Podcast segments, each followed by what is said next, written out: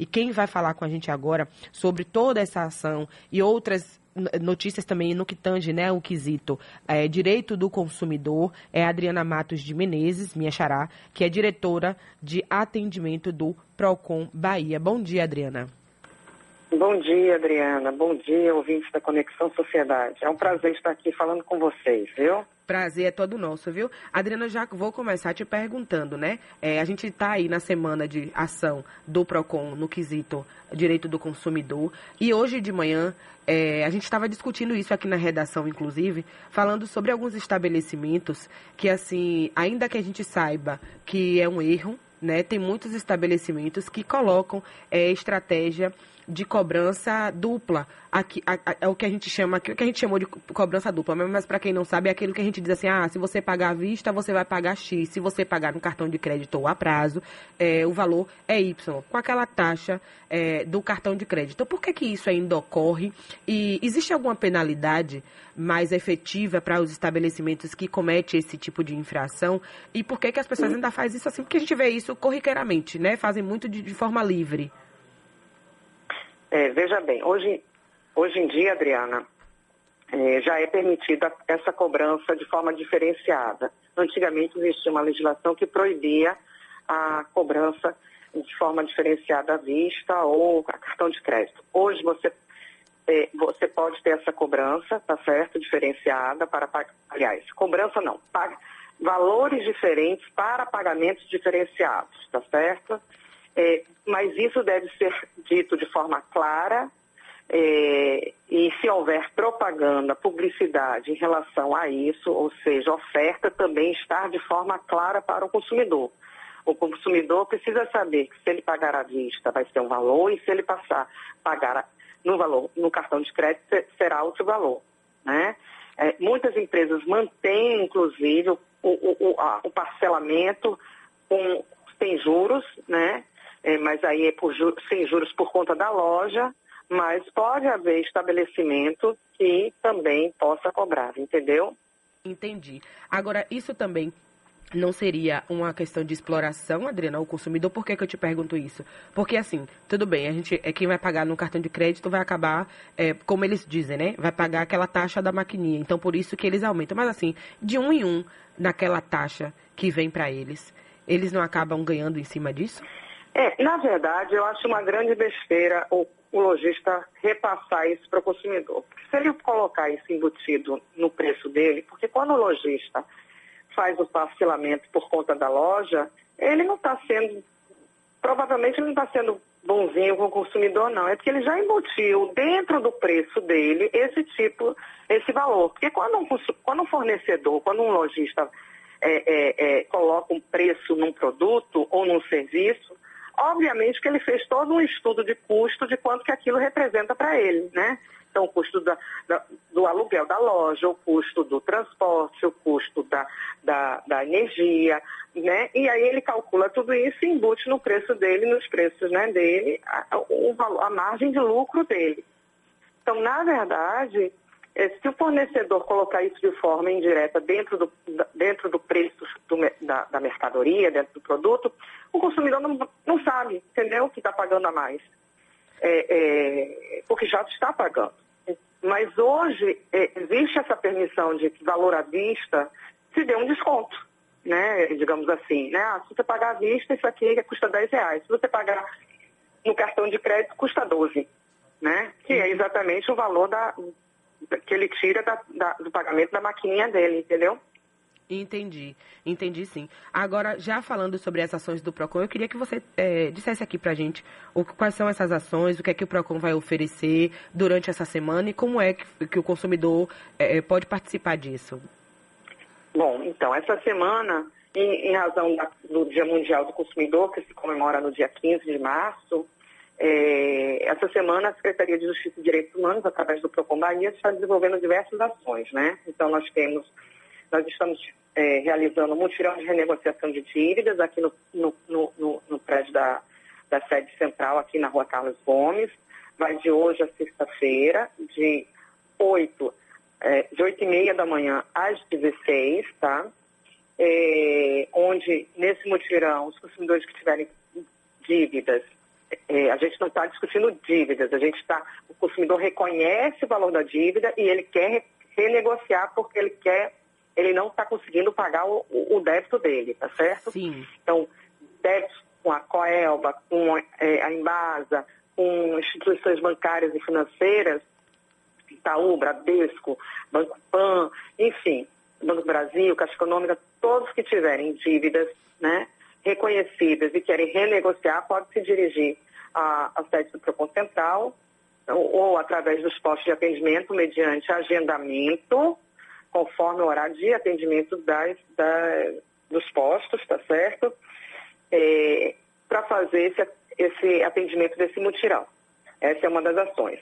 É, durante essa semana também estão sendo realizadas operações fiscalizatórias com caráter com caráter educativo, tá? Pela diretoria de fiscalização, onde vai verificar é, se os estabelecimentos comerciais estão é, dentro das normas de direito do consumidor, né? De, enfim, estão respeitando as legislações e também fornecendo o Código de Defesa do Consumidor, que é uma exigência que cada loja tenha. Então, nós estamos entregando um Código de Defesa do Consumidor atualizado para que as lojas mantenham é, em poder para quando o consumidor é, quiser fazer uso, poder ter acesso. Também estaremos desenvolvendo diversas ações educativas em diversas instituições e horários diferenciados, com palestras e distribuições de materiais educativos, como em Pernambués, em Valéria, né, é, em, na Casa da Diversidade, enfim, em vários locais, né, vários bairros, Pernambués, Valéria, Nazaré, Praça da Sé, Centro, Pelourinho, Liberdade. E no dia 15 em específico, tá, que é na quarta-feira, a gente está realizando um evento em comemoração ao Dia Mundial, uma palestra e a divulgação do cadastro de reclamações fundamentadas, que é o cadastro que tem que ser divulgado das empresas é, é, mais reclamadas no PROCON em 2022. Certo, nós estamos conversando com a Adriana Matos de Menezes, que é diretora de atendimento do PROCON. Adriana, você falou duas coisas, né, com relação ao Código de Defesa do Consumidor e também sobre as reclamações. E aí eu já te pergunto sobre o Código de Defesa do Consumidor. Qual é a importância do código, né, para que o consumidor saiba do seu direito? Olha, o Código de Defesa do Consumidor, né, a Lei 1078 de 1990, olha lá, quantos anos já se vão, né?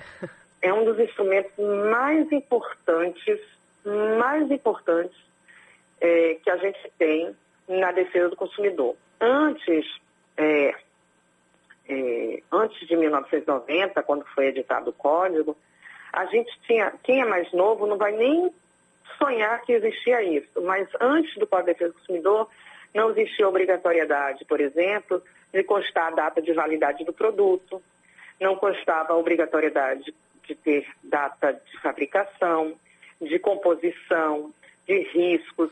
É, não existia a, a, solidariedade entre comerciante e, for, e fabricante. Então, uma série de direitos que a legislação trouxe ao consumidor é, e que beneficiam ele viver em sociedade, né? E, e, ter o que é de direito, porque o código traz é, para o consumidor, é, principalmente um direito à saúde e segurança. Né? Então, respeito, é, é, é, primeiro a boa-fé, né, entre, que deve existir entre comerciante, entre fornecedor, fabricante e o consumidor, e respeito à sua saúde e segurança para que ele não tenha nenhum, é, não corra nenhum risco. Então, o Código de Defesa do Consumidor é uma das legislações mais avançadas no, né, é, é, é, no mundo, é, é, é, brasileira e é uma das mais avançadas,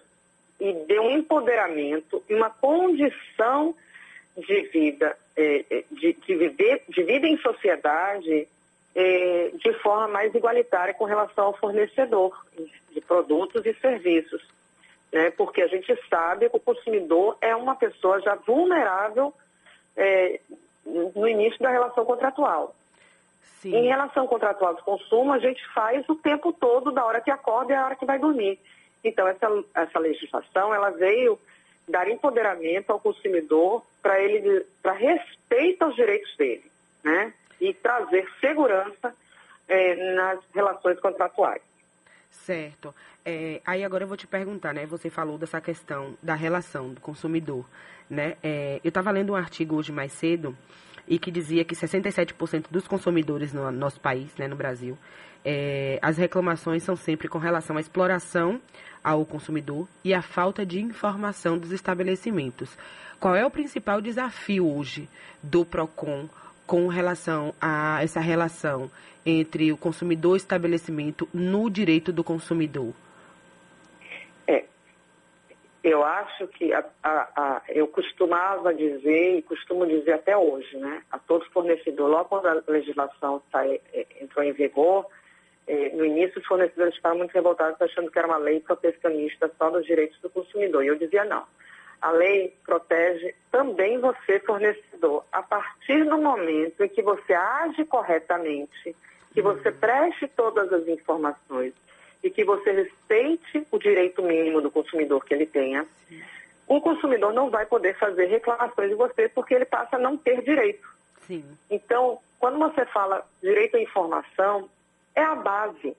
Né? A base de tudo é a informação. Se o consumidor é informado previamente e adequadamente, e ele aceita a, a contratação ou aquisição do, da compra, né, aquisição do produto, do Sim. serviço, não há que se falar em infração, né, a infração à relação de consumo, porque a informação foi prestada de forma clara e inequívoca e o consumidor também entendeu e aceitou aquela condição. E aí né? não vai então, poder reclamar depois, né? Exatamente. Então, essa, então, por exemplo, quando o consumidor, o fornecedor, coloca no seu encarte publicitário as formas de pagamento, a vista, a prazo, o número de parcelas, quantidade de juros, além de ser uma obrigação legal, porque a lei determina que ele informe, tá? Mas mesmo que a lei não obrigasse, se ele informasse tudo isso, o consumidor, ao ler aquilo ali, ele sabe se ele tem condição ou não de pagar e de que forma ele tem condição de pagar. Ah, eu tenho condição de pagar à vista, ah, eu tenho condição de pagar a prazo, ah, os juros é esse, ah, esse juros é muito alto, eu não, eu não quero, vou procurar em outra loja. Então, perceba que a relação contratual, ela se torna forte e firme e válida a partir do momento que a comunicação é feita de forma clara e o consumidor compreende e possa, possa fazer daí a sua escolha que é um dos direitos básicos do consumidor, né? Sim. Então, assim, ele escolher se ele quer comprar desta forma, daquela forma, ou se ele quer comprar numa empresa ou na outra, não é? Sim. Então, é fundamental. Não resta a menor dúvida que o direito à informação é fundamental. Exatamente. Está vendo aí, gente, que comunicação ela está em todo canto, informação é isso. Só para a gente finalizar, Adriana, é, eu queria que você falasse para a gente sobre as reclamações hoje no PROCON. Qual, é, o, o que é que lidera hoje o índice de reclamação? Como sempre, é, é, é, a demanda é muito grande em relação aos serviços essenciais, porque serviços essenciais, primeiro que a gente só tem uma empresa de. O que são serviços essenciais? Telefonia, água, luz, energia, gás, né? Então, é, é óbvio que energia e, e, e, e a, é água, né? fornecimento de água, prestação de serviços, fornecimento de água, esgoto e energia elétrica são os serviços que toda casa tem. Então, todo consumidor faz uso desses serviços. Telefonia, da mesma forma, porque você vê, às vezes as pessoas têm até mais de um aparelho telefônico, às vezes tem mais de uma linha, tem uma linha de, de, uma, de uma, empresa e tem outra linha de outra empresa, seja por causa do trabalho, seja porque é, é, é, é numa é, é, melhor o WhatsApp, noutra é melhor ligação, enfim. Então, esses, esses instituições financeiras, né?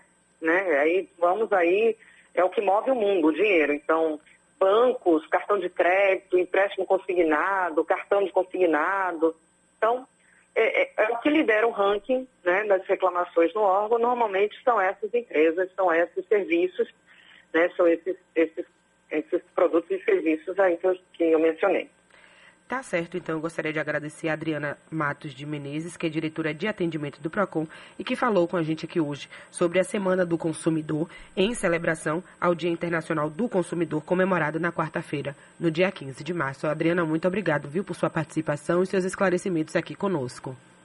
Eu é que agradeço, Adriana, ao programa Conexão Sociedade. É sempre muito importante, é sempre muito é, é, é, salutar essa, essa participação do PROCON programas como o seu, Adriana, porque isso leva conhecimento e informação para a sociedade, né? E, e, e, é isso que a sociedade precisa. Conhecer os seus direitos, se apoderar deles para fazer bom uso. Então, nós é que agradecemos o convite. Tá certo.